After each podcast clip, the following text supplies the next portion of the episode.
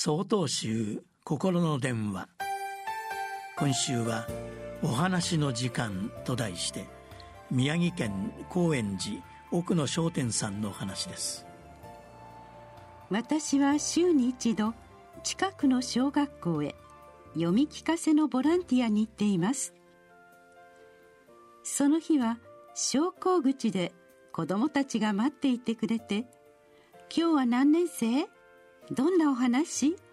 面白いのが良いな」などと言ってお迎えをしてくれます。読み聞かせの内容は学年に応じて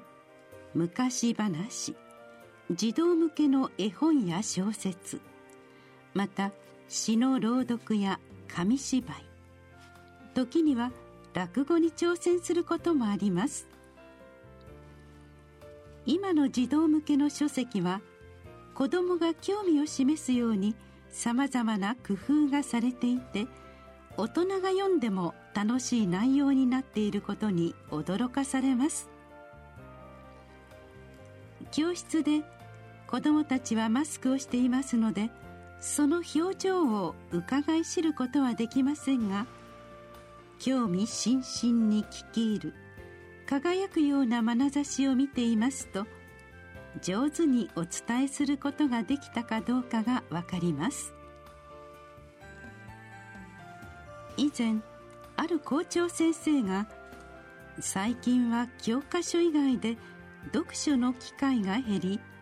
昔話や名作に触れることなく大人になる児童生徒が多くなっているようですとお話ししてくださいました。この活動を続けて20年になります。始めた当時の小学生の中には今では親となりそのお子さんが通学している方も見受けられます。つまり親子2世代にわたって読み聞かせをさせていただいていることになります。私が子供の頃に読み聞かせをしていただいた体験や本を読んで感動したお話を通して日本語の美しさ物語の素晴らしさ語り継がれていく思いや願いをこれからもつなげていきたいと思っています。愛情ある優しい言葉で語りかけていくことが人と人との温かなつながりを深めていくことなのです。